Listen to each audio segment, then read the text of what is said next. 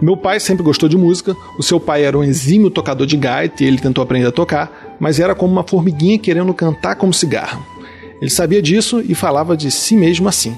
A arte pulou essa geração. A minha mãe sempre gostou dos crochês que a sua mãe fazia, ela tentou aprender, mas furava os dedos como bonequinhos de voodoo. A arte também pulou essa geração. E volta e meia um deles tentava se reconectar com esse lado humano.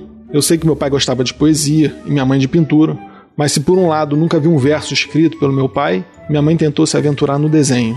Um belo dia, ela botou na cabeça que ia começar a pintar e se preparou. Comprou inúmeras bisnagas de tinta a óleo, tinta acrílica, aquarela, comprou papéis de todos os tipos.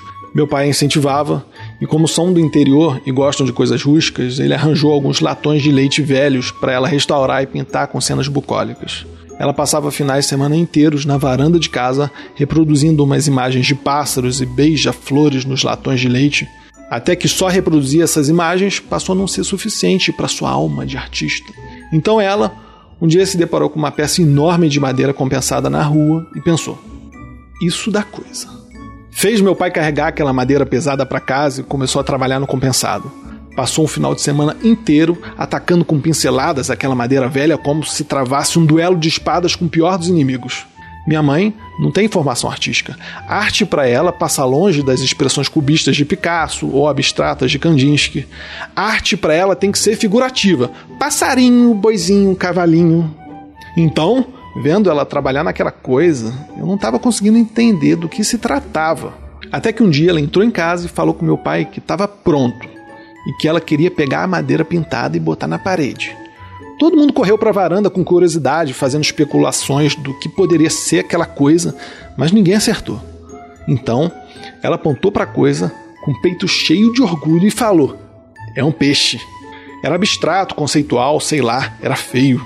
Era muito feio, retorcido, mas todo mundo falou que estava uma maravilha. Tá uma obra-prima, mãe, falou minha irmã. Gostei principalmente das sobrancelhas, mãe. Complementei, e nesse momento todo mundo que estava segurando caiu na gargalhada. Minha mãe tinha desenhado uma sobrancelha em cima do olho do peixe. Agora sim eu entendi. Vamos pendurar, disse meu pai. A gente pendurou aquela obra de arte na parede da varanda enquanto fazíamos chacotas homéricas sobre o potencial artístico da minha mãe. É um talento nato desperdiçado, concluímos enquanto admirávamos aquela obra única na parede. E aquele peixe ficou lá por anos como um lembrete. Um lembrete das risadas que a gente deu naquele dia, mas, sobretudo, um lembrete de que nós não enxergamos as coisas da mesma forma. A minha mãe enxergou naquele pedaço de madeira velha a silhueta de um peixe e a possibilidade de transformar lixo em arte. E ela, de fato, transformou aquela madeira. Pois nós que víamos lixo passamos a ver gargalhadas figuradas num peixe de sobrancelha. A arte definitivamente pulou essa geração também.